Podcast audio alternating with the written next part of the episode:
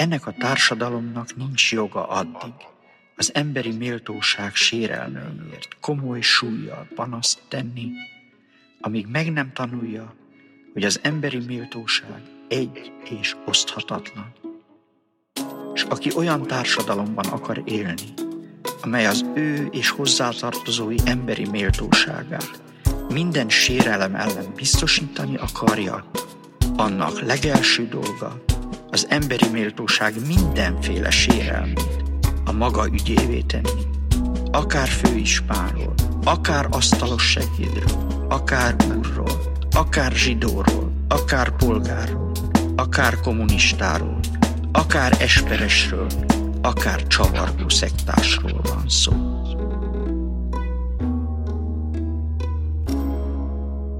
Örömmel üdvözlöm a kedves közönséget itt a Bibó István Szabad Egyetem II. Világháború történetével és emlékezetével foglalkozó beszélgetés sorozatának 6. alkalmán, amikor is Fahidi Éva és Zoltán Gábor a vendégeink, a beszélgetőtársak, akikkel a II. Világháború kulturális emlékezete lesz a témánk, és ahogyan mindig, ezúttal is arra szeretném megkérni a vendégeket, hogy egy-két percben mondjanak néhány szót magukról, az életútjukról, illetve arról, hogy hogyan kapcsolódnak a II. Világháború története és emlékezete témához.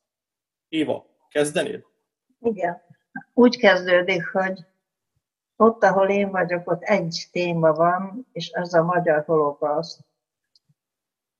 Azon egyszerű kapcsolódási ok alapján, hogy nagyon is részt kellett vennem.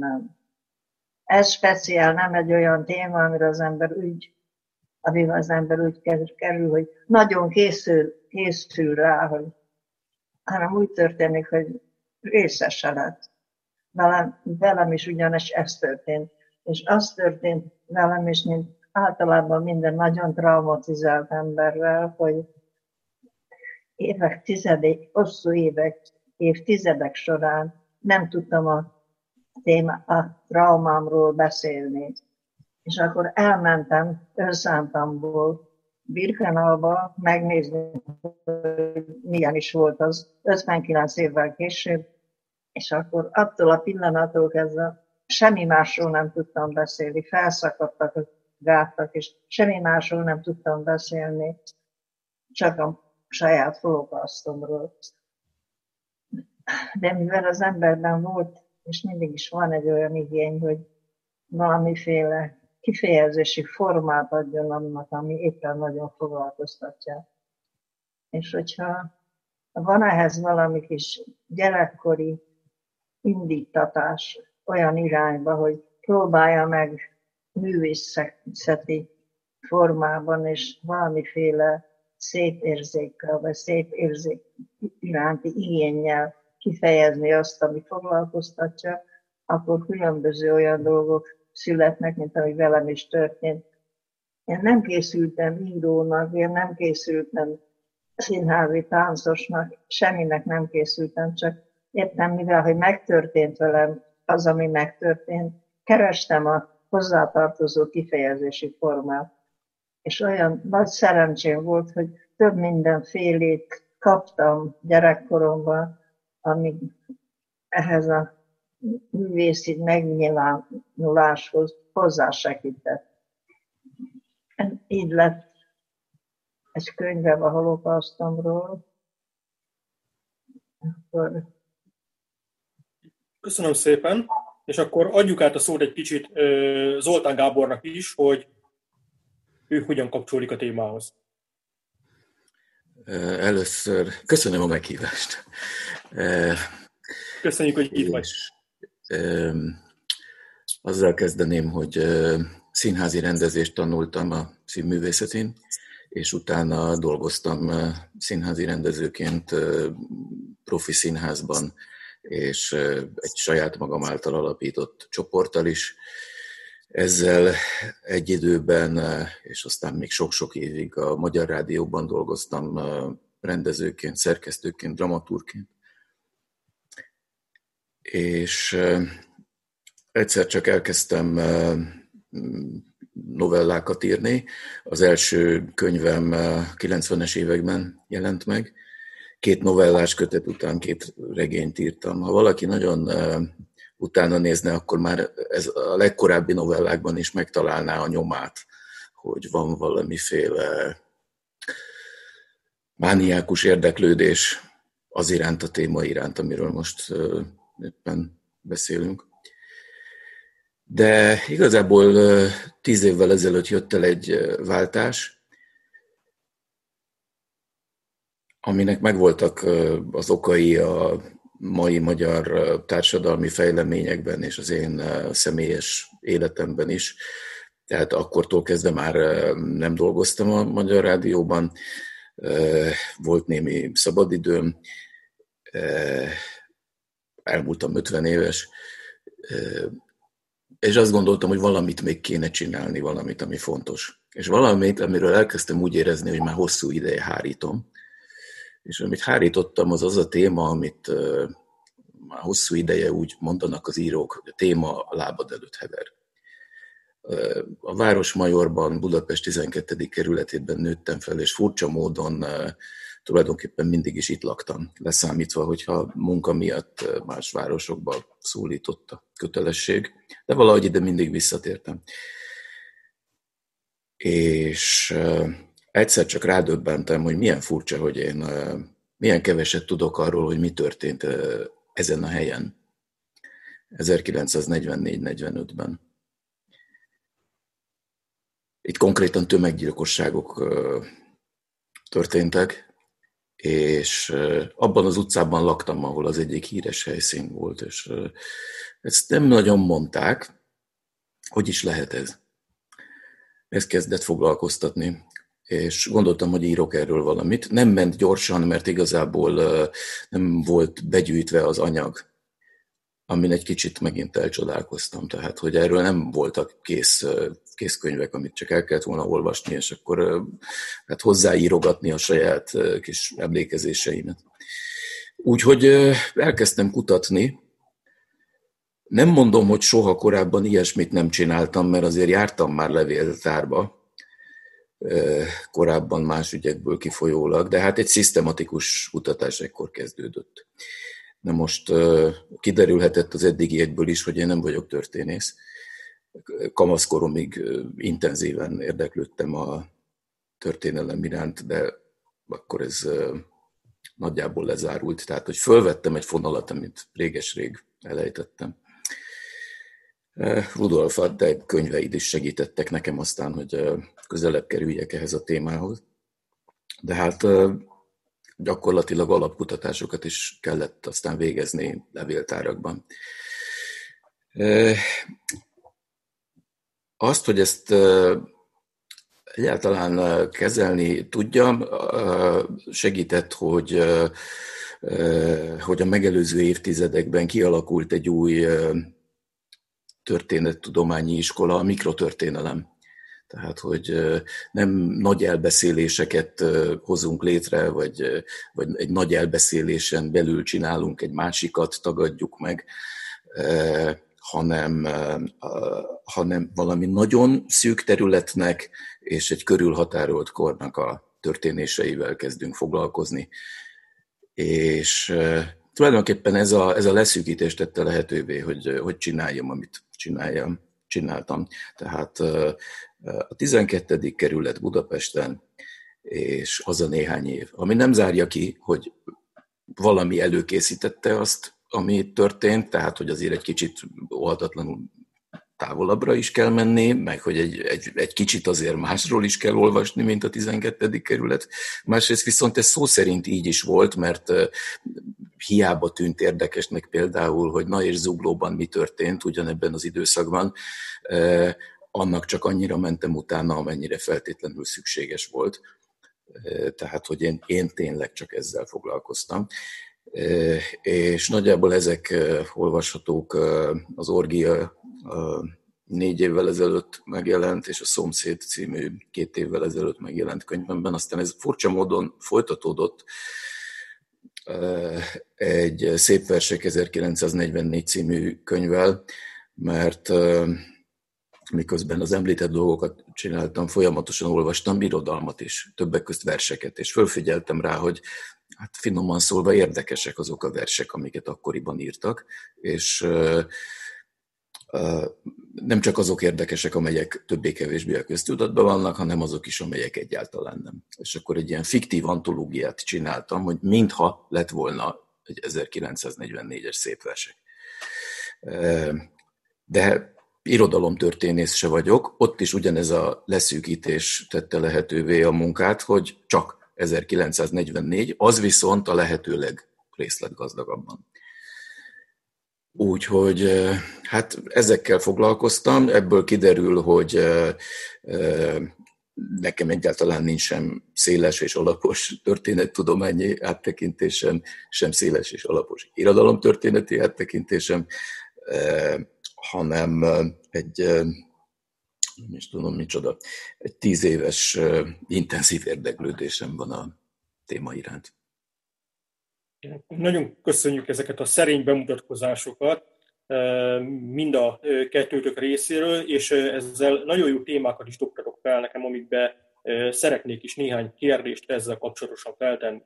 Az elsőt akkor így folytatósan Évának tenném fel, hogy ha jól értem, akkor a 2005-ben megjelent A dolgok lelke című kötet volt az első, illetve az ezt megalapozó német felkérésre születő visszaemlékezés, amikor így először kiírtad magadból ezt a történetedet, és utána pedig 2015-ben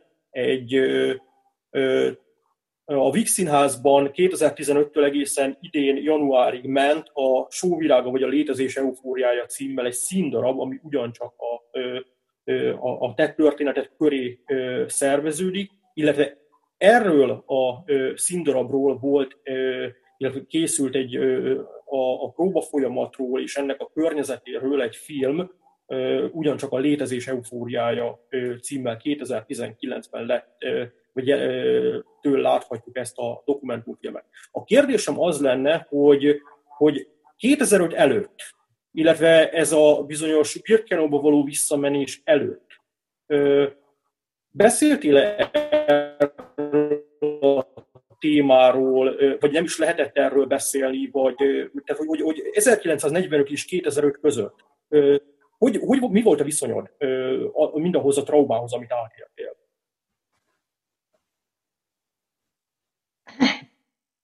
Egy icipici pontosítás, hogy az első kiadása az Animarerumnak az 2004-ben történt, magyarul. Előtte megírtam németül, egy kicsi kis füzetben, amit annak a városnak a magisztrátusa, ahol a munkatáborom volt, a kényszermunkatáborom Németországban, meg is jelent.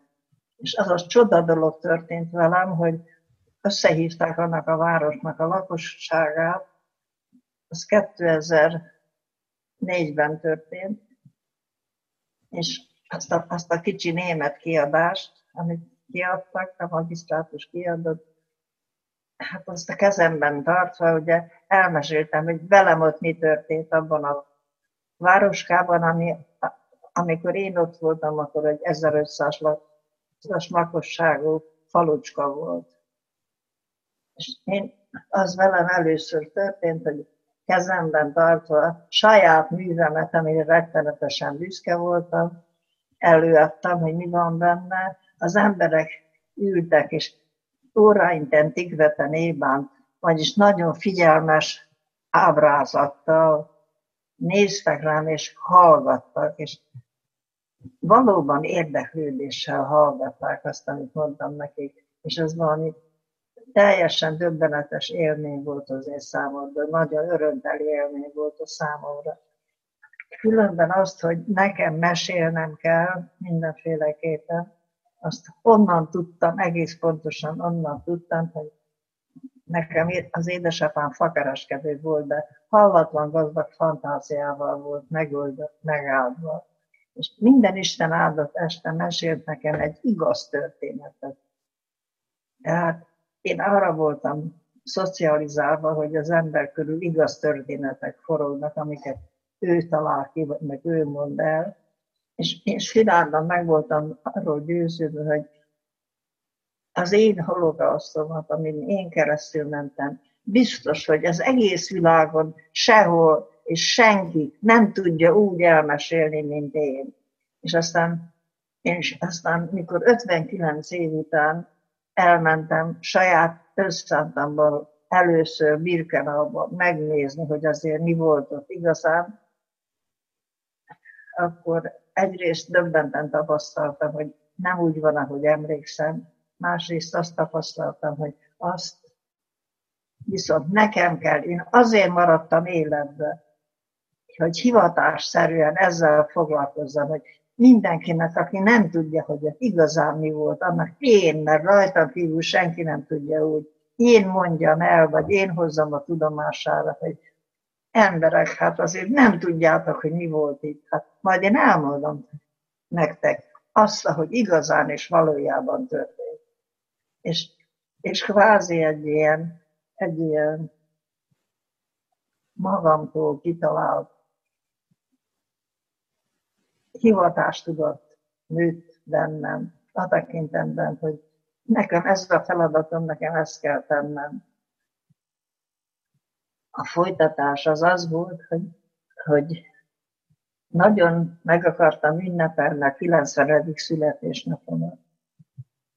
És egy családba tartozunk, a abszolút zseniális Szabó Rékával, mivel hogy még mindig egy nagy család vagyunk, aki egy teljesen kitűnő koreográfus, és az ővé a tünettánc együttes, és az jellemző rá, hogy minden, bármihez hozzáfog, minden műve, az valami teljesen egyedülálló, egészen különleges, utolérhetetlen és csodálatos, nagyszerű mű. És tulajdonképpen mind a két dolog, amit szeretek összecserélni, az a Sóvirág, ami egy színházi mű, és a létezés eufóriája, ami egy film, de egyáltalán bármihez, ha hozzáfog, akkor abból egy remek mű születik. És ő neki volt az az ötlete, hogy akkor csináljunk belőle színházi előadást is, és aztán ennek során támadt az az ötlete is, hogy csináljunk belőle filmet is.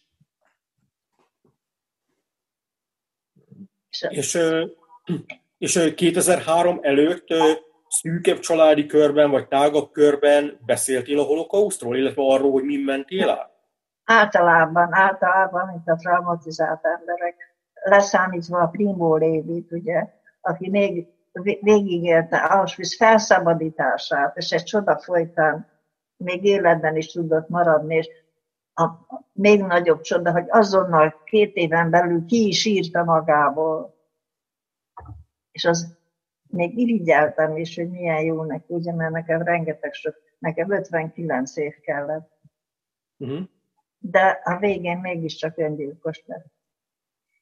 Ugye ilyen volt ez az irigylésre méltó boldogság. Gábor, tőled azt szeretném megkérdezni, hogy te így mondtad, hogy te, amikor az ember történelmi regényt ír, vagy dokumentumregényt ír, ugyanúgy mentél levéltárba, mint mi történészek, ugyanúgy társz fel egy történetet, egy kis történetet, ugye, és hivatkozol is a mikrohisztori vagy mikrohistória típusú történetíró irányzatra. Miben fognád meg az alapvető különbséget a mikrohistóriát író történészet és a dokumentumregény műfaja között? Ez szerintem érdemes, hogy nehezebb lenne a különbséget megfognom, mint inkább a hasonlóságról beszélnem. Rájöttem például, hogy a történészek is írók. Leszámítva azt, hogyha mondjuk készítesz egy kis értekezést, amiben alapvetően számszerűsített adatok vannak.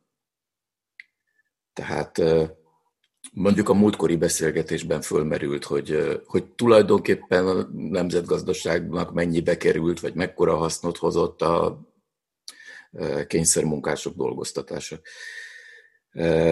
De az az igazság, hogy még ennek a használható leírásához is kell írói eszköz, írói tudás, tehetség. De olyan típusú munkáknál, amelyek egy témát elbeszélnek, beavatnak egy témába, végigvisznek egy témán, tulajdonképpen nem más kell, mint írói látásmód, írói képességek. Például van egy nagyon jó brit történész, aki fogta magát és megírta a II. Világháború történetét. Látszólag képtelenség, olyan óriási ismeretanyagra van szükség, hogy ezt egy ember megírja, és ő valószínűleg csak nagyon kis részét kutatta ennek a témának, végigolvasott sok-sok mindent, és távolról sem mindent. Ki kellett, hogy alakuljon a fejében egy vízió, hogy hogyan beszéli ezt el, mi fontos, mi nem, hol kezdi, hol fejezi be. Ezt csinálja egy író. És tulajdonképpen Hérodotosz óta így van.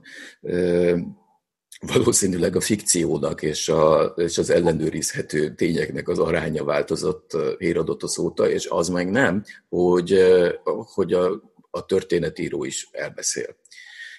Egyik titkos tervem, hogy mit taníthatnék, például egy egyetemen, ahol történészek tanulnak, ott az elbeszélés technikáiról adhatnék elő, de lehetséges, hogy csak beszélgetni kéne, mert a tapasztalat azt mutatja, hogy a történészek ezt tudják.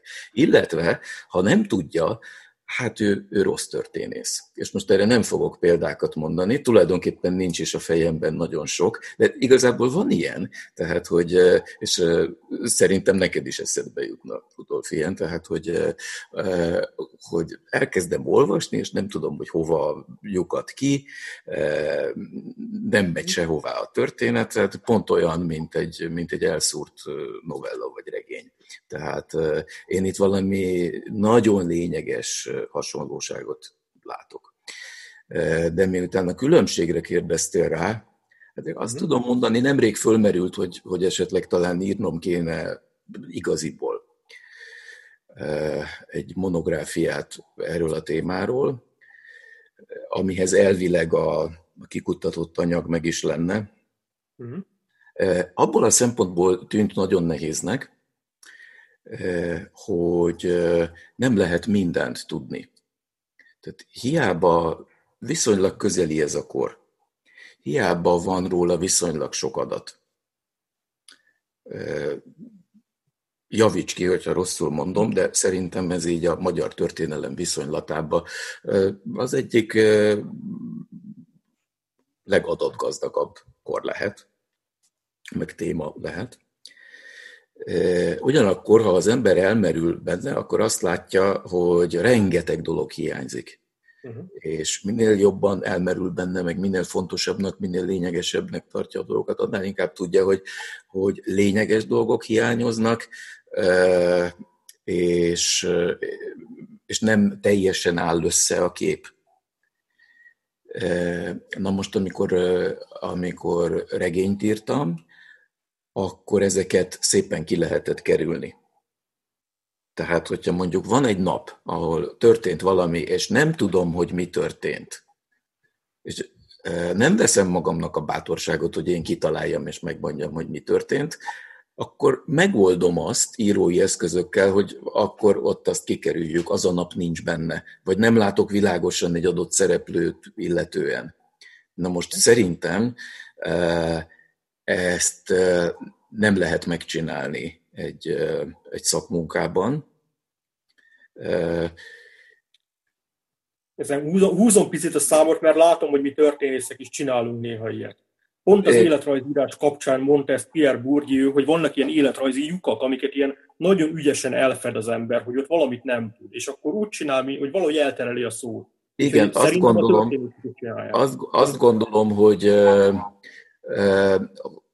hogy én úgy csinálnám, és azt tartanám helyesnek, hogy minden egyes ponton, ahol valami hiányzik, ott azt jelezni kéne, és adott esetben megindokolni, vagy rendszerszerűen, hogyha tipikusan valami miatt hiányoznak az adatok, vagy alkalomszerűen, hogy ez most nekem nagyon hiányzik,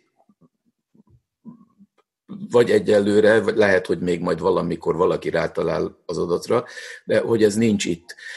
Itt a régészetből, vagy a műemlékek bemutatásából hozhatnék egy példát, hogy volt egy ilyen régészeti és műemlékbemutató hagyomány Magyarországon, hogy ha volt egy romunk, akkor nem próbáltuk meg azt a látszatot kelteni, hogyha időnk is volt hozzá, meg pénzünk, hogy most akkor újjáépítjük azt a templomot, vagy várat. És ez nem minden országban volt így. Tehát, hogy volt, ahol romantikusabb elképzelések alapján gyakorlatilag újjáépítették a romokat, és gyönyörködtek benne, hogy hű, de szép ez. Mind a két megoldás mellett lehet érvelni. Na most, ahogy nagyon sok minden megváltozott az utóbbi évtizedekben Magyarországon, most úgy tűnik, hogy ez átfordult, és tanúi lehetünk, hogy azért, hogy szép élményeket adjanak az embereknek, és büszkék lehessenek a múltjukra, azért hát visszaépítenek dolgokat, amelyek egyszerre léteztek, és sajnálatos módon hát eltűntek, és akkor most megint meg lehet őket csodálni, mint hogyha mindig is lettek volna. Tehát, hogy én azért szimpatikusabbnak tartom a korábbi iskolát, tehát igen, azt hiszem, hogy itt ilyen esetekben jelezni kell, hogy egyrészt az adataink forrását, hogy honnan vannak, és az adataink hiányát és a hiányok okait. Én igazából ebben látom a lényeges különbséget, hogy talán egy kicsit kötöttebb kell, hogy legyen a tudomány. De vitatkozzál velem nyugodtan, hogyha valami fölött átsiklottam. Nem, én azt gondolom, hogy nagyon jó ez a megközelítés, amit alkalmazol, és nagyon elmélyült is, tehát egy nagyon-nagyon reflektált véleményt hallottunk, ami nem akarok megbántani történész kollégákat, de talán némelyikük nem gondolkodik el ilyen mértékben a saját szakmáján, illetve azon, hogy amikor ő ír, akkor az vajon mennyire irodalom is adott esetben. Évához lenne még egy kérdésem, hogy itt tartsuk ezt a szlalomozást itt a kérdésekkel, hogy az elmúlt 15 évben említetted, hogy különböző módokon beszélsz te magad a holokausztról, akár írásban, akár visszaemlékezés, tehát élő visszaemlékezés formában, hogyha iskolákba hívnak, például Németországban, vagy az utóbbi időben Magyarországra is, illetve volt a színház, illetve a film, ami ezt mutatta be, de ha jól tudom, te nem csak alkotóként, hanem a témában olvasóként is követed. Tehát próbálsz elolvasni mindent, ami megjelenik, megnézni filmeket, amik ebben a vonatkozásban megjelennek. Mi a véleményed arról, hogy mennyire van kibeszélve ez a történet szerinted? Vannak-e olyan nagy munkák, amiket mindenképpen szerinted olvasnunk kell? Nekem még mindig az a véleményem, hogy nem tudom, hány kötet jelent már meg a holokausztról, különböző helyen lezajlott holokausztokról. Nekem a fő tételem tudatos módon a magyar holokauszt. Sajnos elég gazdag ahhoz, hogy lehessen benne turkálni. Több dologról van szó. Az első dolog alapelven, hogy csak azt írom meg, és csak azt mondom el, és csak úgy, ahogy én megéltem. Tehát az, amit én leírok, az én elképzelésem szerint egész biztosan, hogy igaz, és úgy történt, ahogy én leírom. Ez abból a szempontból nagyon fontos, hogy van egy csomó olyan holokauszt történet, hogy hallottam, hogy én nem hallottam, hogy én vagy láttam, vagy nem történt meg az én számomra. csak az van, amit én átéltem. Ez az egyik, amit nagyon fontosnak tartok. A másik, hogy ha mindig az is számít, hogy kinek akarom elmondani, és kivel akarok róla beszélni. Mert nekem a legfontosabb, két fontos réteg van. Az egyik a felnőtt gyerekek, a másik a túlélők maguk. Ami a túlélőket illeti, abban nekem az a fontos, hogy náluk igazolva találjam, és úgy találjam igazolva, ahogy én is a magam részéről igaznak találom. Mert azoknak az embereknek, akik ugyanazt túlélték, mint én, még mindig vagyunk elég sokan, valahol fontos az az igazolás, hogy más is ugyanúgy. Mert alapjában véve elfogadhatatlan, és egyszerűen nem lehet elhinni, hogy én voltam az, aki ugyanazt ugyanúgy átéltem, mint ahogy ő elmondja. Hát az egyszerűen lehetetlen. Több szempontból lehetetlen, mert nem lehetett kibírni. Hát én hogy bírtam ki? Vagy oly mértékben volt megalázó, vagy oly mértékben volt fizikailag igénybe vevő, mert annyira kellett dolgozni ahhoz, hogy az ember életben maradhasson. Annyira kellett a lelkét erősítenie minden másodpercben, és annyira tudatosan kellett összpontosítania arra, hogy ő feltétlenül életben akar maradni. Én szoktam is, volt is annak idején mondani, mert hogy a lágerek többnyire 5-ös sorokra vannak alapítva, mert mindig számolják az embert, mint a bármelyik lágerből meg lehetne szökni. És nekem volt egy nagyon szerencsés 5-ös sorom, 3 olyan kislányal együtt, akik ugyanoda jártak iskolába, hova én, Debrecenben, Stepisben. És rettenetesen nagy szükségünk volt egymásra, és ezt nagyon-nagyon tudatosan hangsúlyoztuk, és vittük, és borzasztóan támogattuk egymást. Tehát ez az egyik. És nagyon fontos nekem, hogy ahogy mondom, az az néhány öreg ember, aki még él, és velem együtt minden kellett, hogy ugyanúgy végül is átéljen, mint én, az megerősítve lássa magát abban, hogy igen, ez így történt, és a másik célcsoport, kifejezetten célcsoport, a 15 éven felüli gyerekek, mit tudom én, 20-ig. Annak általában az szokott lenni a végeredménye, hogy már nincs olyan iskola Magyarországon, amely iskolának tekinti magát, és ahol ne lettem volna. Majdnem ugyanezt el tudom mondani Németországban. Minden valamire való egyetemen, minden valamire való gimnáziumban. És mindenütt a végeredmény az, hogy nekünk ezt miért nem tanították sehol. Nekünk ezt miért nem mondják meg. De ugyanezt hallom Magyarországon is, nekünk ezt még soha nem mondta senki. Ezért rettenetesen fontos, hogy csak azt mondjam el, amiről el tudom mondani azt, hogy ez egész biztosan igaz. Annyi dicső dolog van a magyar történelemben, amire nagyon büszkék lehetünk. És annyi rettenetesen nem is tudom minősíteni, hogy mindenek előtt drámai, aztán tragikus, aztán sajnos szégyenletes. De mivel, hogy megtörtént, és ez a legszörnyűbb, hogy de megtörtént, ha egyszer megtörtént ma, hol a garancia arra, hogy nem fog megtörténni holnap? És mégiscsak itt van a 4 unokám. És mégiscsak mindenki unokám tulajdonképpen, aki az unokáim korában van, hát én tudom, hogy miből mi lesz. Én tudom, hogyha valahol azt mondják, hogy büdös zsidó, vagy tudom, hogy azt mondják, hogy büdös cigány. Én tudom, hogy annak a vége a gázkamara, vagy a krematórium.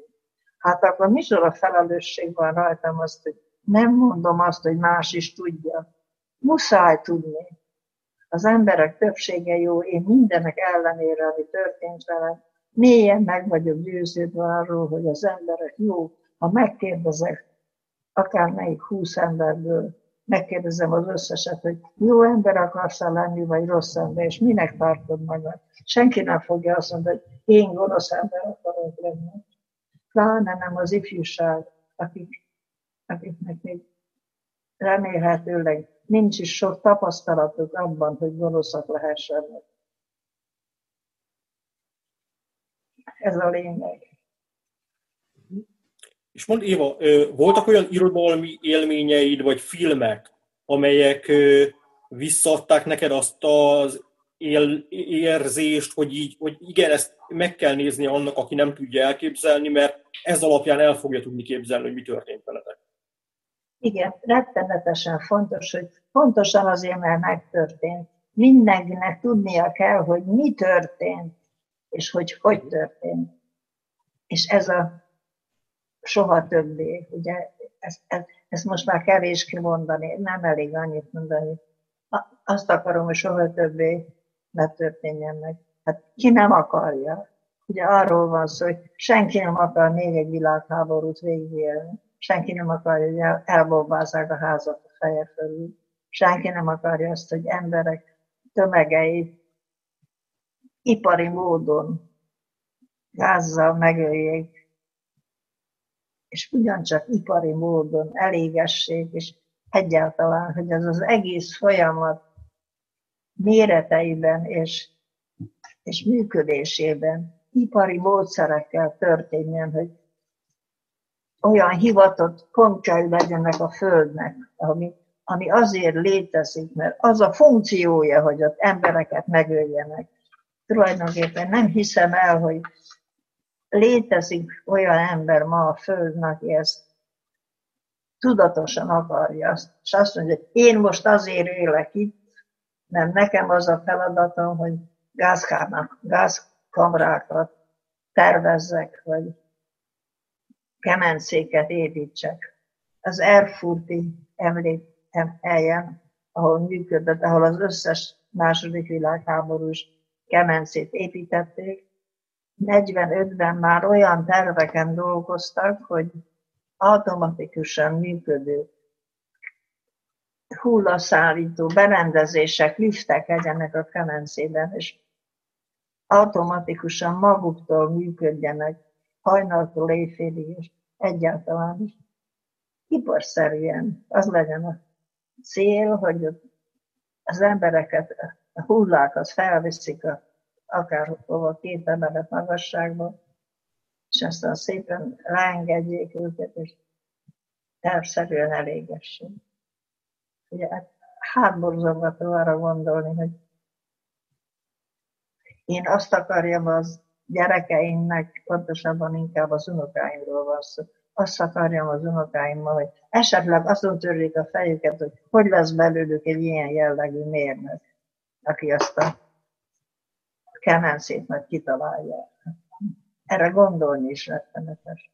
De én pontosan tudom, hogy ez a veszély fennáll, mert megtörtént egyszer. És azt mindenkinek tudnia kell ezen a földön, hogy ez megtörtént. Tessék odafigyelni, mert ha egyszer megtörtént most, akkor megtörténhet bármikor. És én halálosan meg vagyok biztosan tudom azt, hogy meg is vagyok arról a győződve, hogy az emberek nem akarnak gonoszak lenni, az emberek nem akarnak ezzel foglalkozni, de annyira bele lehet sodródni, hogy észre se veszik, csak sokat kell hallani. Annak idején a náci propaganda ezt el is mondta, hogy folyton és állandóan mondani kell azt, amit ők akarnak. Addig mondják, meddig mondják, addig mondják, ami megtörténik. A második világháborúban is így történt.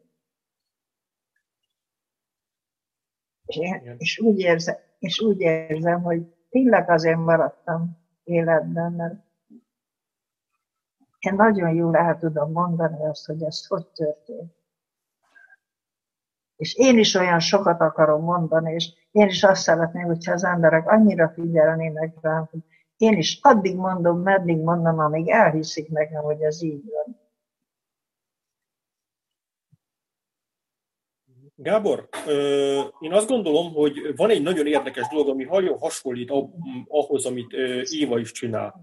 Hogy Éva, mint túlélő, mint tanú, olyan részleteket tud elmondani, amik lebilincselik a hallgatóságot, elképzelhetővé teszik számukra, hogy mi is történt.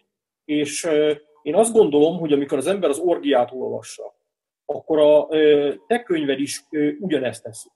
Tehát belemegy egészen horrorisztikus részletességgel a kínzásokba. Hogy mint egy ilyen plastikus képet adjon arról, hogy mi is történt.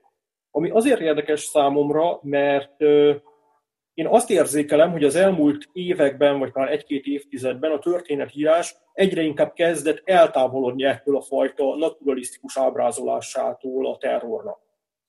És inkább ilyen elidegenítő, hideg mondatokat írunk, számszerű adatokat írunk, és ezeket a részleteket mint egy homályba hagyjuk, vagy nem beszélünk róla. Nem tudom, hogy vajon ezt a fajta hiányt így próbáltad pótolni, amikor ebbe ennyire részletesen belementél? Tehát, hogy így, vagy ez miért volt számodra fontos, hogy ennyire részletesen leírd azokat a történeteket, amikbe belefutottál? Nem akartam kipótolni hiányt, tehát minthogyha azt éreztem volna, hogy valami nincs rendben az előttem elvégzett munkával, most akár a történészek, akár az írók munkájával. Viszont az kétségtelenül igaz, hogy egyrészt ez a téma, tehát konkrétan ami az én lábam alatt volt, az tartalmazta ezeket az elemeket.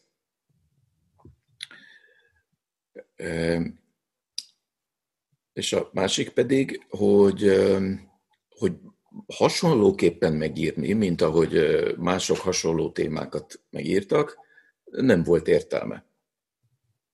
Hát azt hiszem, hogy Bob Dylan mondta egyszer, hogy tulajdonképpen nincs különösebb értelme annak, hogy dalokat írok, de hogyha mégiscsak vannak olyan dalok, amiket még nem írtak meg, hát akkor azt végül is megírhatom.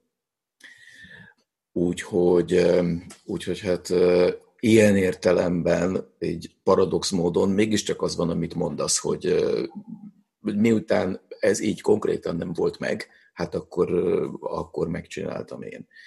Uh-huh. Most egy kicsit védekezve hadd tegyem hozzá, hogy nem abba az irányba mentem, hogy minden lehetséges borzalmat megírjak. Tehát, hogy egyszer Karsai László mondta, hogy azért van ott még, amiket nem írtam meg, és ő például nagyon hálás nekem, hogy gondol valamire, nem is mondja ki, hogy még gondol valamire, de nagyon örül neki, hogy azt például nem írtam meg. De van még néhány ilyen, tehát, hogy lett volna még ott, ha a borzalom enciklopédiáját akartam volna összerakni, akkor nagyon sok lehetőséget kihasználatlanul hagytam. Én egy történetet akartam elmesélni, tehát, hogy van egy főszereplő, és akkor tulajdonképpen az, hogy vele mi történik, benne mi történik, és azt szerettem volna, hogy lehessen vele menni. Most tulajdonképpen van egy másik főszereplő is, a nyilasok, mint közösség, és hogy azzal is lehessen menni, legalább annyira, mint ezzel az elkülönült emberrel. Tehát, hogy ez a két dolog így egyszerre, csak ez volt a cél. És szintén szólva, én nem is a hatás felől közelítettem meg a dolgot, hogy most akkor ez hogy fog hatni az emberekre, hanem meg akartam csinálni azt, hogy ezt a történetet, amihez eljutottam, ami egyszer csak fontosnak tűnt számomra, azt élményszerűen összerakni. Ahogy én összetudom rá. És a másik kérdésem az pedig az, hogy ugye az Orgia után megírtad a Szomszéd című regényben egy kicsit a történet előtti és utáni időszakot is, és nekem meg ebben egy olyan téma látszik, ami ugyancsak izgalmas számomra, hogy mi történik a kisnyilasokkal. Tehát hogyan kerül valaki ide 44-be, illetve mi lesz utána vele? Tehát hogy milyen utak ágaznak ki ebből az Orgiából 45 után. Így néhány mondatban mondasz erről néhány szót? Nem is arra kérnélek, hogy foglalj össze ilyen főbb életutakat, hanem inkább azt, hogy voltak-e olyan életbeli sajátosságok, amik téged megleptek? Hát szinte csak ilyen volt. Tehát kezdeném onnan, hogy volt egy kép a nyilasról, hogy ez tulajdonképpen nem is magyar, mert hogy ugye zömében sváb, tudatlan, buta, lumpen elemeknek a sokasága. Na most ez részben kezd kiderülni, történészek is írnak róla, hogy egy konstrukció volt, tehát hogy ezt már Horthy idejében az ő belügyminisztere és a neki dolgozó emberek próbálták összerakni, hogy lejárassák a nyilasokat, mint politikai ellenfelet, mint rájuk leselkedő veszélyt, majd pedig készülve a vesztes háború után a béketárgyalásokra raktak össze olyan anyagot, hogy kik is ezek a nyilasok. Majd pedig a háború után teljesen tisztességes módon, azt hiszem, hogy elsősorban a kisgazdapárt részéről volt egy kísérlet arra, hogy tisztázzák, hogy mi is történt itt. Létrehozták a rémtetteket vizsgáló bizottságot, és ennek a bizottságnak a prekoncepciójában is szerepeltek azok a kritériumok, amiket az előbb felsoroltam. El akarták magukkal hitetni, hogy ez tulajdonképpen nem a magyarság, amit megnyilvánult. Na most én tényleg százas nagyságrendben találkoztam ilyen életutakkal, és összességében azt lehet mondani, hogy a teljes magyar társadalom minden rétege képviseltetve van benne.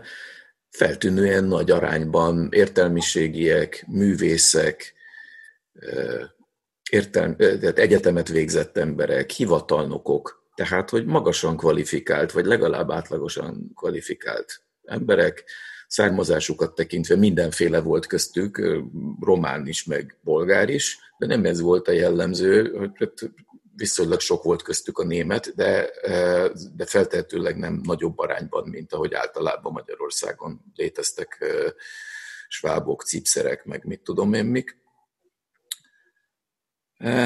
Itt nagyjából minden volt, hát természetesen zsidó nem volt közülük, de egyébként ez a magyar társadalomnak volt egy része, akik különféle okok miatt szükségét érezték, hogy egy ilyen szervezetbe tömörüljenek. Ugye van ez a szakkifejezés, hogy tömörülni. Én egy sajátosságot látok itt, hogy nagyon nagy mértékben egy ilyen belső migráció következtében voltak itt, tehát hogy ők maguk vidékről kerültek fel a városba, és ott otthontalanul érezték magukat, vagy a szüleik, akik hiába születtek Budapesten, de otthontalanul érezték magukat. Tehát hogy ennek az aránya rendkívül magas. És ez természetes, hogy ezek az emberek, akik nem szeretik a nagyvárost, és frusztráltak a nagyvárosban, azok egy alapvetően burzsóá ellenes ideológiát sajátítanak el. És ugye az kétségtelen, hogy a zsidók a nagyvárosban, általában a városban otthonosak voltak. Feltűnően otthonosak voltak. Már nagyobb arányukat tekintve, hiszen a zsidók mindegyike sem volt gazdag a városokban, és így Budapesten sem, egyáltalán nem. De ezek a szerencsétlen szakadt vidéki emberek, hát óvatottanul mégis azt látták, hogy hű de jól vannak itt ezek a zsidók, és mindent el tudnak érni, nekik mindent szabad. Irigyelték őket, és dühösek voltak rájuk. Egyébként ez a társadalmi keresztmetszet a nagyon sok értelmiségével, nagyon sok művésszel, ez, most nem fogok nagyon meglepőt mondani egyik ötöknek sem, de hát ez hasonlít arra, amit a szélső baloldali pártoknál lehet látni, tehát hogy a szociáldemokraták és még inkább a kommunisták hasonlóképpen működtek.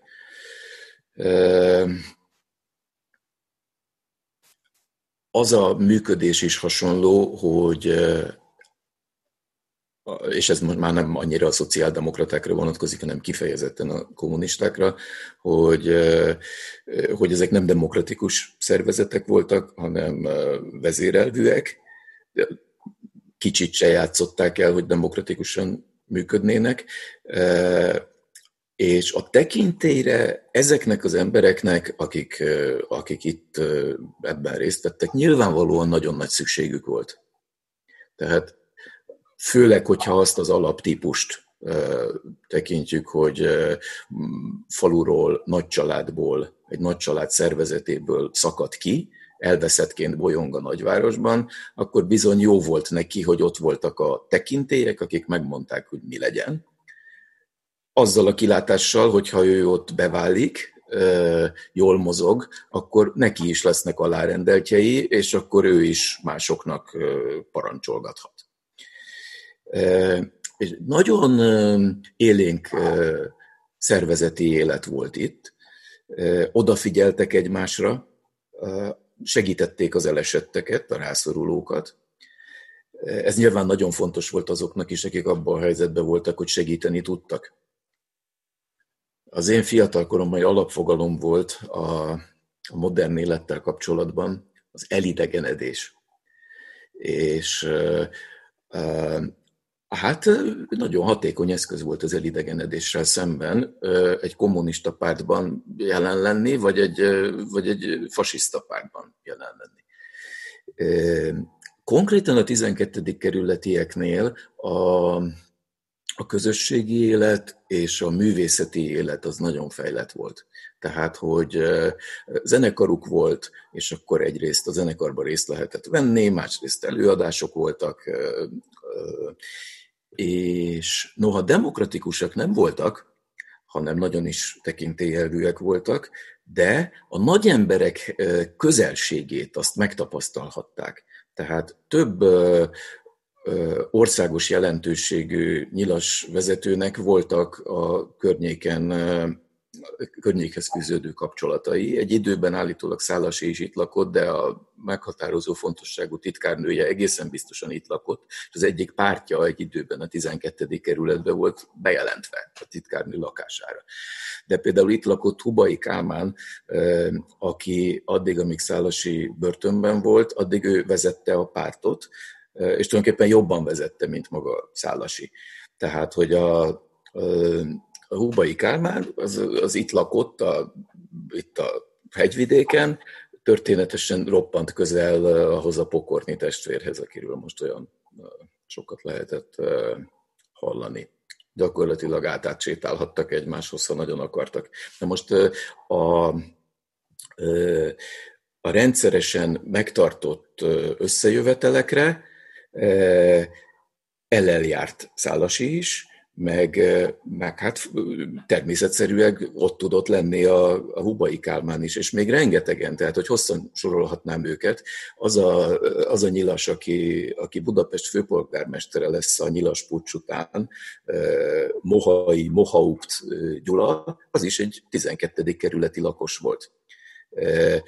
Tehát ezt képzeljük el, hogy itt együtt vannak. Tehát mondjuk a bolgár zöldséges, aki a Maros utcában lakott, és a Krisztina városi vásárcsarnokban volt standja, az találkozhatott minden héten a későbbi főpolgármesterrel, a Hubay Kálmánnal, stb. Stb. Tehát, hogy noha nem demokratikus, hanem nagyon is tekintély uralmi, megadta ezt a fontosságtudatot a kicsiknek, az elfuserált életűeknek, hogy valami nagyban vehessenek részt.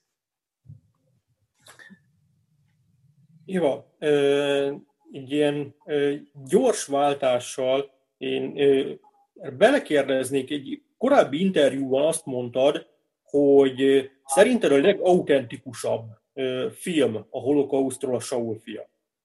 A kérdésem az lenne, hogy ezt egyrészt miért tartod ezt ilyennyire kiemelkedő alkotásnak, illetve emellett említenél-e még olyan filmet, amit érdemes megnézni, hogyha valaki meg akarja ismernie a holokausztot?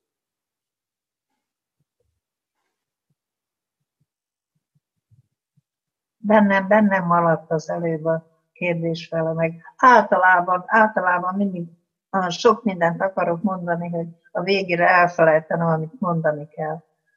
Az előző kérdés, ez ami kapcsolódik azért ehhez, azt akarom elmondani, hogy én mindent végignéztem, és úgy gondolom, hogy még mindig most is, amit csak lehet, el is olvasok ebben a témában, ami nagyon gazdag. Nagyon sok derék igyekezet van, így tudom megfogalmazni.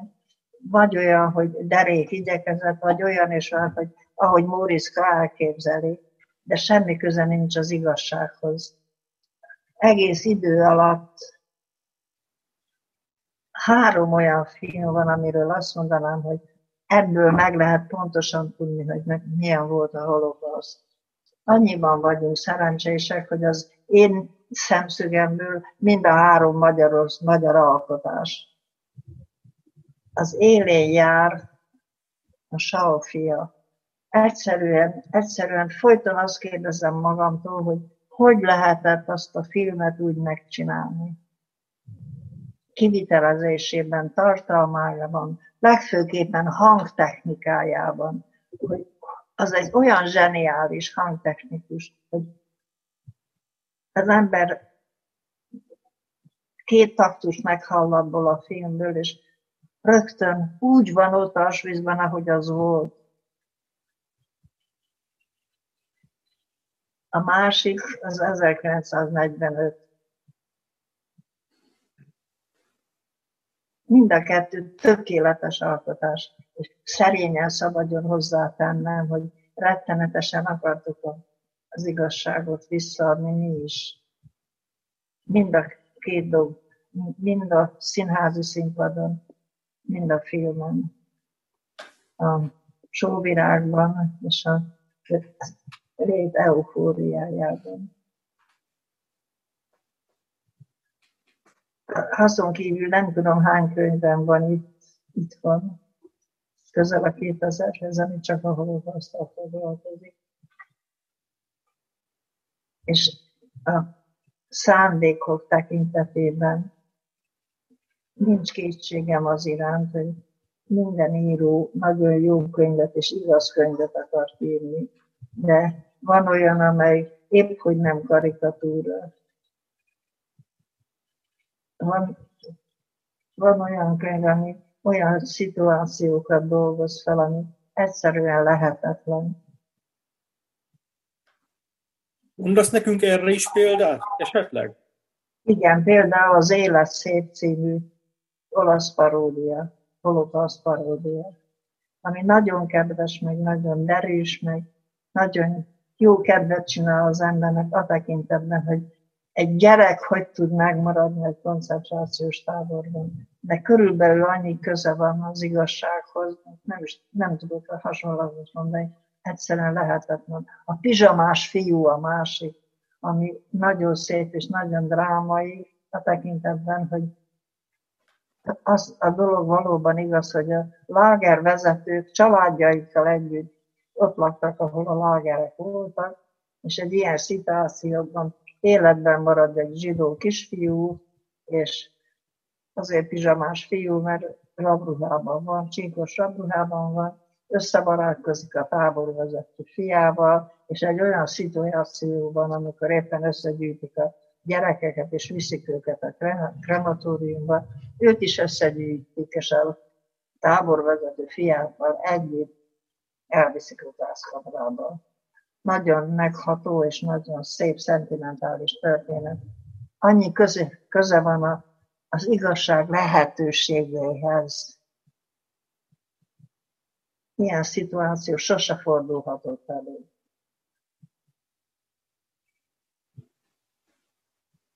Amikor beszélgettünk a beszélgetés előtt, említettél nekem egy olyan filmet, ami idén készült el, és azt mondtad, hogy mindenképpen szeretnél róla beszélni. Stocker Évának a Háború a zsidók ellen című filmjéről van szó. Mondasz róla nekünk néhány mondatot, hiszen mi még ezt nem láthattuk, ezt a filmet. Az is magyar, az a film, mert aki csinálta, az is magyar. Az a Svájcban élő Szabó István növendék. És szerintem az általam eddig ismert valamennyi holokausz film közül a legkomplexebb. Arról van benne szó, hogy az is a címe, hogy a második élet. Ehhez meg kellett csinálni ennek a filmnek a bevezetőjét, aminek az a címe, hogy Háború a zsidók ellen.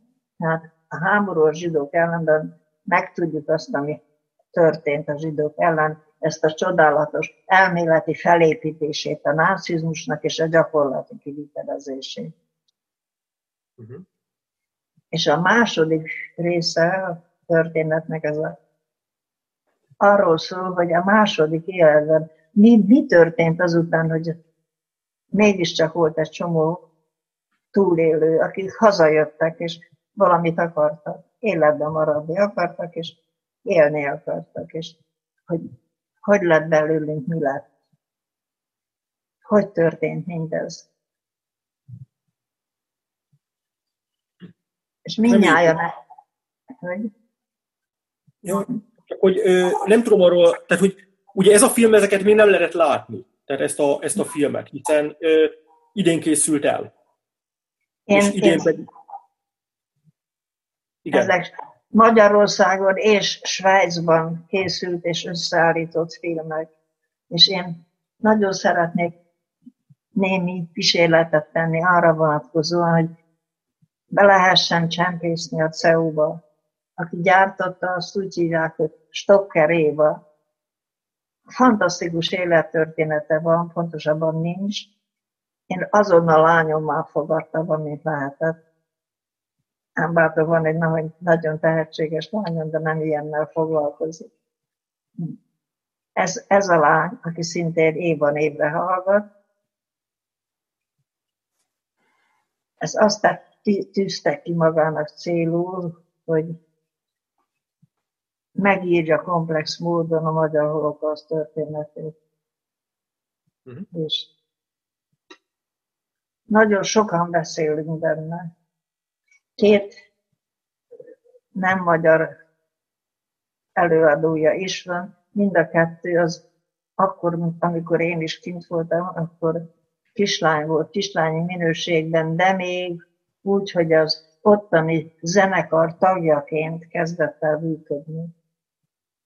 Ők is előadják a történetüket. És azon kívül hallatlanul sok magyar túlélő mondja el, nő, férfi vegyesen. Egyrészt az, hogy honnan jött, hogy deportálták, és hogy mi lett azután, amikor hazajöttek. És általában azt mondjuk el, ugye, hogy a fogadtatásunk az, mondhatnám, tipikusan olyan volt, hogy az ember megérkezett a házba, ahonnan deportálták, és jó esetben nem kipofozták, hanem csak nem engedték be.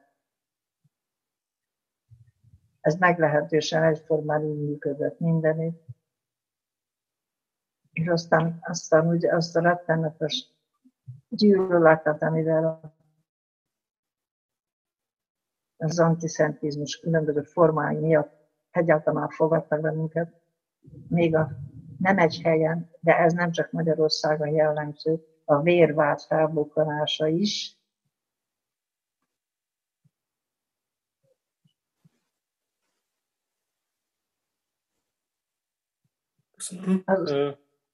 Azután azok a tipikus dolgok is, ami több helyen előfordult, hogy ha másképp nem, akkor elvi alapon, ugye a zsidó értelmiség nagy része az elfogadta a marxizmust, és nem csak elfogadta, hanem támogatta is. És annak a magyarázata is, hogy ez vajon miért volt több helyen, több országban is ugyanígy. De én nagyon sokat járok Németországban. Németországban még ki van rakva Marxnak a fényképe, és nagy tiszteletben van tartva tekintélynek örvendő ember még ma is a tanaival.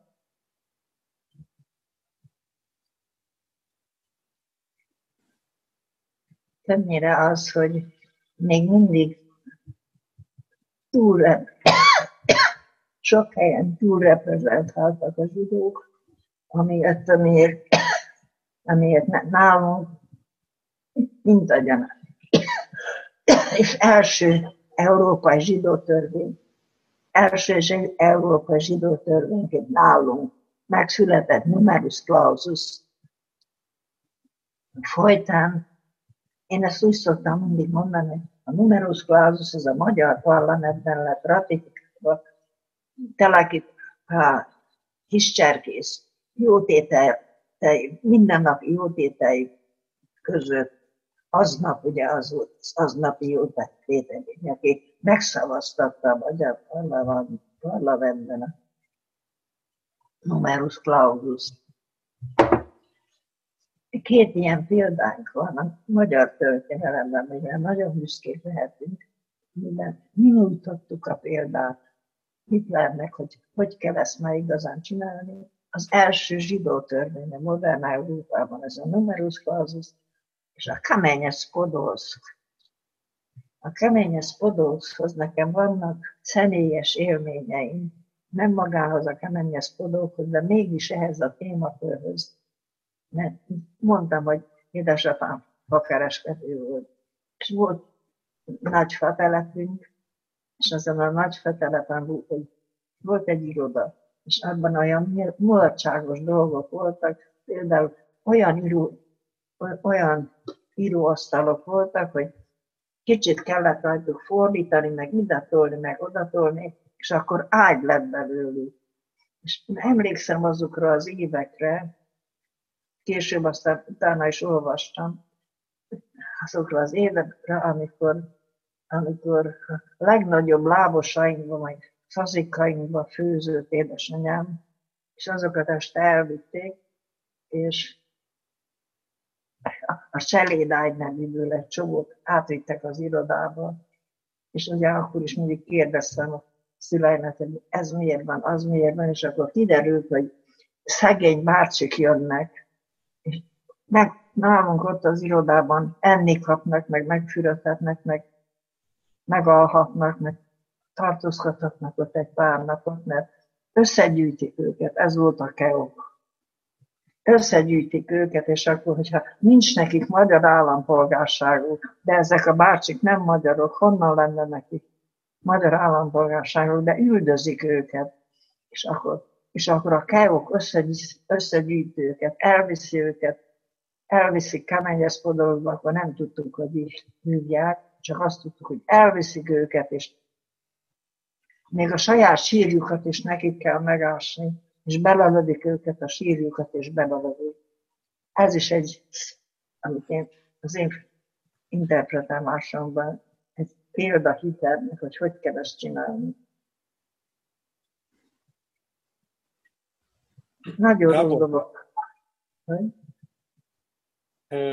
Még lenne egy kérdésem, Gábor, mielőtt majd átadnám a lehetőséget a közönségnek is kérdezni, hogy neked a legutóbb megjelent munkád az a városmajori helytörténettől elfordul valamelyest, de az 1944-es témától nem, hanem tovább lép az 1944-es év lírája felé a prózai műfajok után. Hogy jött ez a váltás? Tehát, hogy ugye Szép versek 1944 címmel, tehát ugye megidézel az 1960-as évek műfaját. Tehát amikor elkezdtek először publikálni ilyet, hogy egy-egy örök év szép verseit összegyűjteni. De te azért ennél többet teszel, tehát egy játékos formában teszed ezt. De hogy jött az ötlet?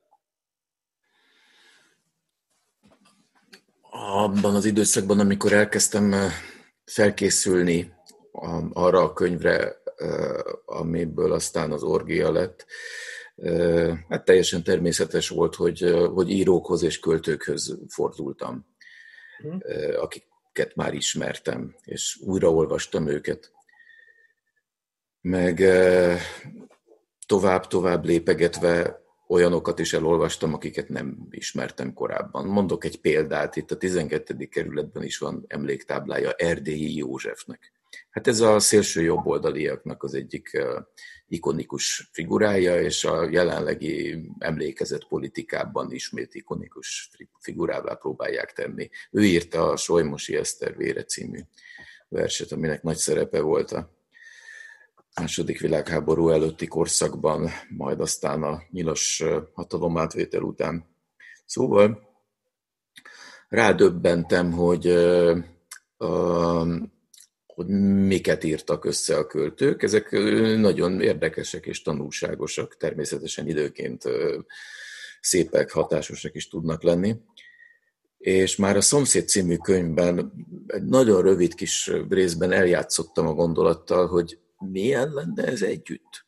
Mert úgy tűnik, hogy összeférhetetlenek, de hát a mai mindennapi életben is gyakorlatilag együtt vagyunk, egy levegőt szívunk, bár hozzáteszem, hogy a gyakorlatban azért mégiscsak izoláltan, mert azért csak megoldjuk valahogy, hogy nem szoktunk találkozni. Én például még nem találkoztam Orbán János Dénessel, hogy csak egyetlen egy nevet mondjak, és remélhetőleg ez így is marad. De akárki, akármikor szerkeszthet egy antológiát, amiben benne vagyunk, mind a ketten. És ahogy gondoltam, hogy meg kéne nézni, hogy milyen lenne az, hogyha az év lírai termését összeraknánk. Még egy dolgot hozzá kell ehhez tennem, hogy az teljesen nyilvánvaló volt felületes tudással is, hogy verset írni lehet teljesen extrém körülmények között is. 44-ben is tudtak verset írni a magyar költők, még akkor is, hogyha fizikailag nem írják, mert mondjuk munka vagy menetelés közben fogalmazódnak a sorok, és aztán később írják le, de arra is ismerünk példákat, hogy még ennyi papír se volt, hanem elmondják például a rabtársaknak, és akkor a rabtársak megjegyzik, és akkor így kerül feljegyzésre a dolog. De ilyen szempontból a líra egészen más, mint más műfajok. Bár ahogy erre a beszélgetésre készültem, még arra is találtam példát, hogy valaki jelentős magyar író 1944-ben drámát írt. Örkény István szovjet hadifogoly táborban a Voronyes című darabját. De azért alapvetően ez nem jellemző, ez kuriózum. A meghatározó abban az évben a líra. És hogy akkor ezt nézzük meg. Tehát, hogy ebből lett az a könyv. Az teljesen biztos, hogy ugyanilyen érdekes lehetne, majdnem ugyanilyen érdekes lehetne a Szép versek 1943 is, meg az 1945 is. Tulajdonképpen sorba lehetne rakni mindegyiket. Itt közben kapunk is rögtön egy kérdést Greg Szabündétől, hogy egy pillanat megnézem a kérdést. Vagy hát, hogyha föltenné maga Greg Szatünde, akkor az külön megköszönöm, mert most van lehetőség a kérdésre feltenni. Felteszed szóban? Jó estét kívánok mindenkinek, hallanak engem? Igen, remekül hallom.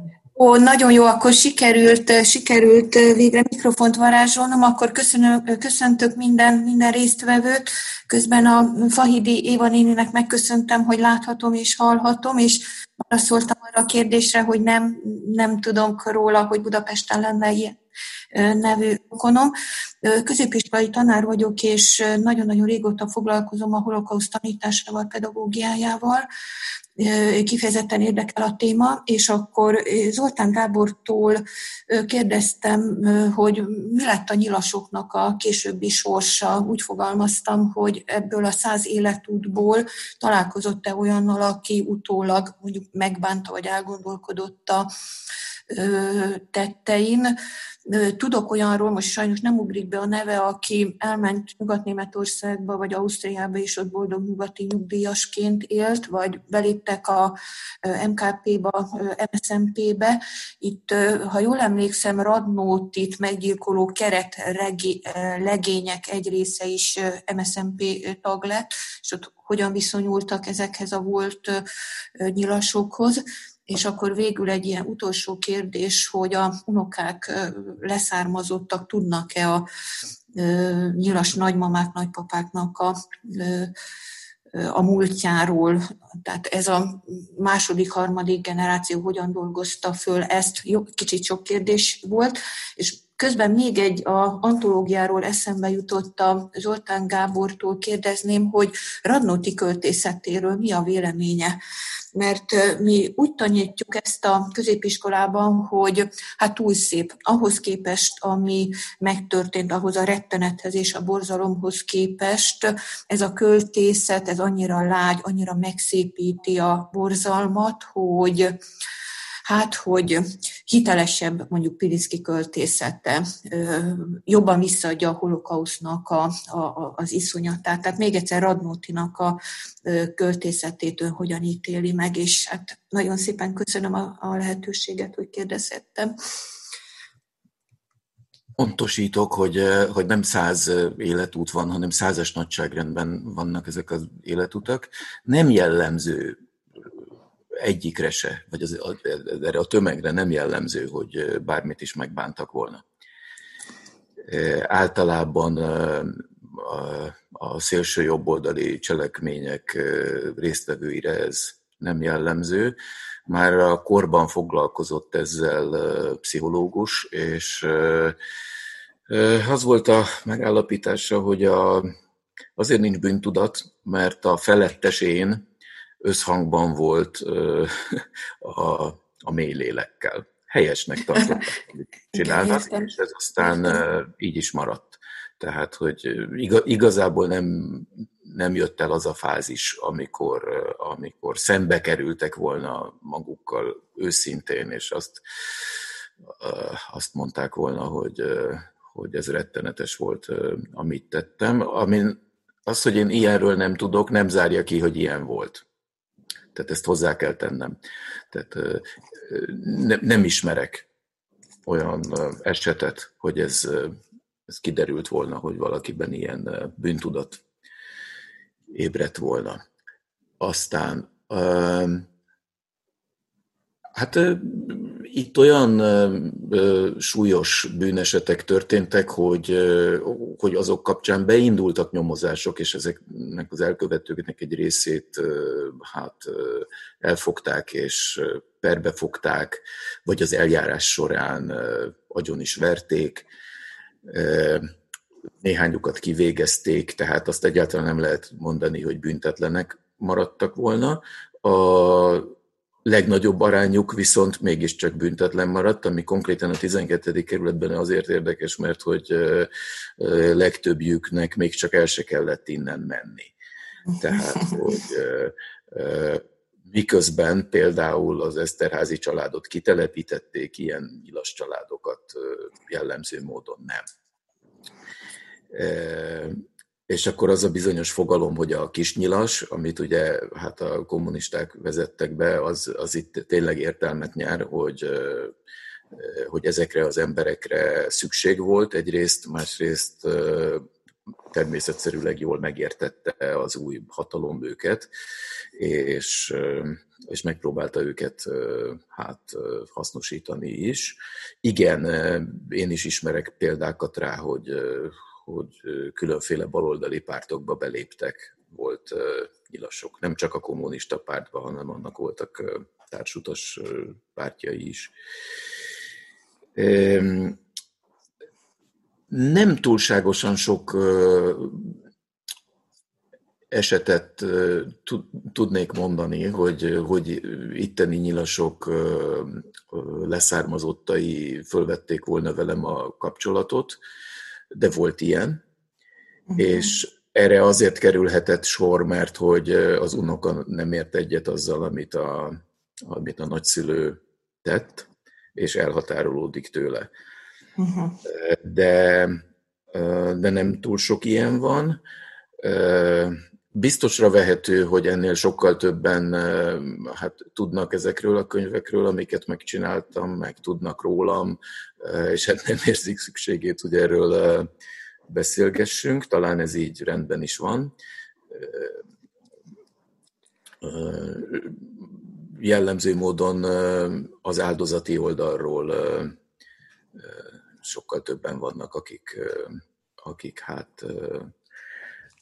megkeresnek. Mintha lett volna még egy kérdés. Ja igen, Radnóti. Radnóti, igen. Nagyon érdekelne. Ez problematikus, tehát a könyvemben írok is róla, hogy nem csak utólag, hanem már a verseinek, a késői verseinek a születésekor is vitatták. Tehát, hogy felolvasta a Nem tudhatomot, és akkor a legközelebb... Van ez a hazafias verset írta. Legközvetlenebb barátai. Ha írta azt, hogy Miklós hazafias verset írt azon a szilveszteren, a Nem tudhatom című. Igen, megbírálták, hogy ezt azért nem kellett volna. Nézze, a versek mindenképpen hitelesek, tehát hogy az egész addigi emberi és költői pályájával összhangot mutatnak, és ugyanakkor azt, hogy túlságosan lágy és szépségre törekvő lenne, azt azért nem lehet minden esetben mondani, miközben abszolút értem, hogy mire gondol, de az az ember, aki leírja azt a sort, hogy azokat a szavakat, hogy sárral kevert vér, száradt fülemen. Igen, az a Razglednyicák egyében íródik. Ferenc Győző úgy fogalmazott erről, hogy dokumentálja a saját elpusztításának a folyamatát. Még valamit dokumentál egyébként, tehát, hogy ez az én élményem volt, ahogy versről versre sorra vettem a témákat, tehát, hogy fokozatosan tűnnek el a versekből. Ezt gyakorlatilag jegyzőkönyvszerűen lehet végigkövetni benne, tehát, hogy Isten, az istenhit egyre távolabb kerül. Igen. A jövőbe vetett hit.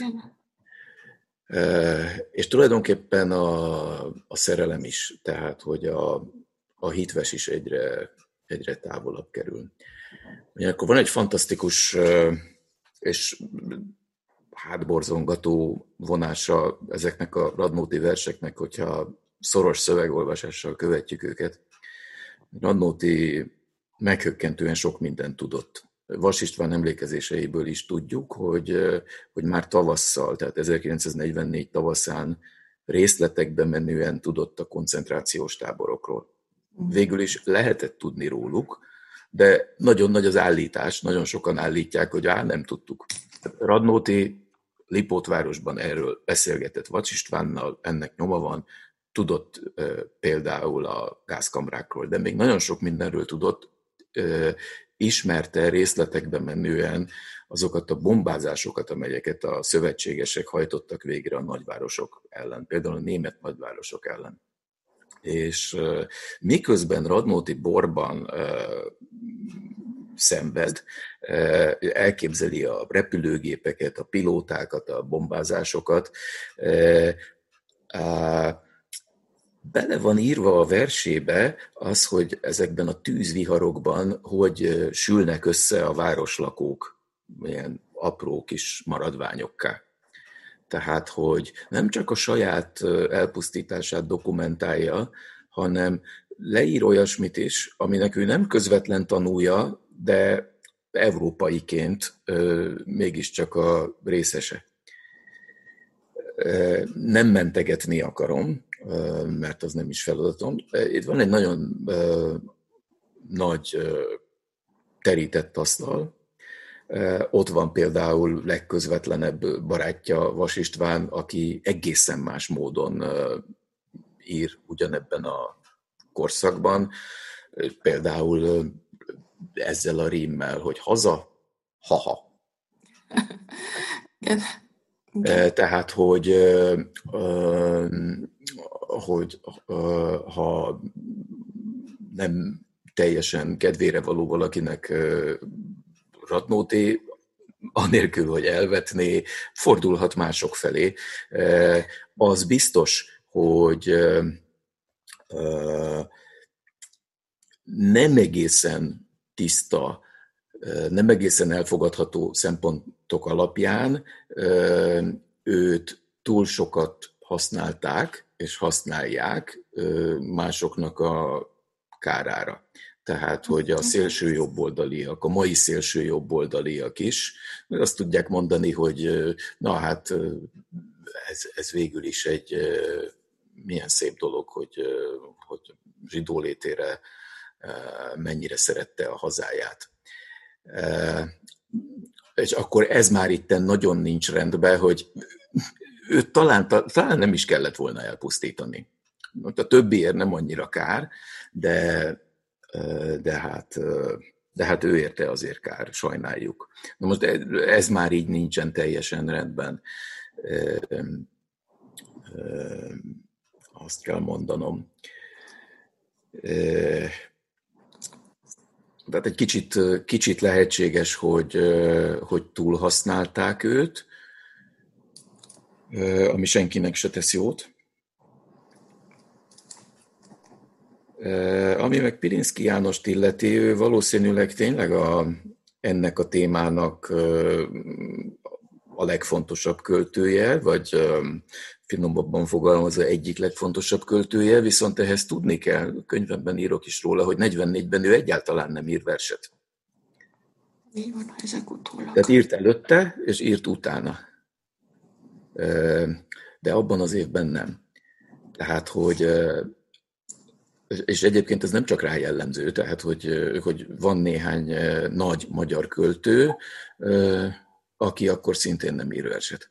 És ennek biztos megvannak a nagyon komoly okai. Még egy egészen rövid kérdésre van időnk, hogyha valaki szeretne kérdezni. Én csak megköszönni szeretném ezt a kimerítő választ, és csak egy megjegyzést szeretnék hozzáfűzni. Tehát tényleg agyon tanítottuk Radnótit, és mindig az maradt el a tankönyvekből, hogy milyen állatrémtett sorozat révén lett ő a holokauszt áldozata. Tehát kimaradtak a zsidó törvények, kimaradt a deportálás, a bori munkatábor szörnyűségének a leírása. Úgyhogy én nagyon-nagyon szívesen tanítom egyébként Radnóti Pilinszkit, és nem tudom, hogy ismerik-e Sajó László 6. ekloga című versét. Ő megírta Radnóti hiányzó eklogáját 6. ekloga címmel, és az egy csodálatos költemény, és az e-mail címen nagyon szívesen elküldöm akkor a Paksa Rudolfnak, mert számomra a magyar holokausztot legjobban ez a 90-es évek második felében írt költő ragadja meg. Egyébként nagyon hozzáférhetetlen folyóiratban a Győri Műhely egy számában jelent meg. Jó, köszönöm szépen, akkor elköszönök a résztvevőktől, és visszaadom a szót. Jó, köszönjük szépen, és hát... Az a helyzet, hogy az időn közben lejár, de hogyha valakiben, vagy lejáróban van, hogyha valakiben még nagyon benne maradt egy kérdés, akkor ezt azért tegye fel. Ha nem, akkor nagyon szépen köszönöm mindkét vendégünknek, hogy ma velünk voltak, és annyi dolgom van még, hogy elmondjam, hogy a jövő héten is lesz beszélgetés, folytatjuk a kulturális emlékezet vizsgálatát, mégpedig kimondottan a filmekre koncentrálva. A jövő héten Gárdos Péter és Szándóté Gábor lesz a vendégünk, és ehhez azt ajánlom, hogy az előkészületként érdemes megnézni a Hajnali Lász című filmet, illetve mivel hogy filmekről lesz, ajánlok még egy filmet, azt, amit Fahidi Éva is a figyelmünkbe ajánlott, az 1945 című filmet. Úgyhogy jövő kedden 17:30-kor folytatódik a beszélgetés sorozat. Köszönjük, hogy velünk voltak. Éva, Gábor, köszönöm, hogy elvállaltátok a szerepét.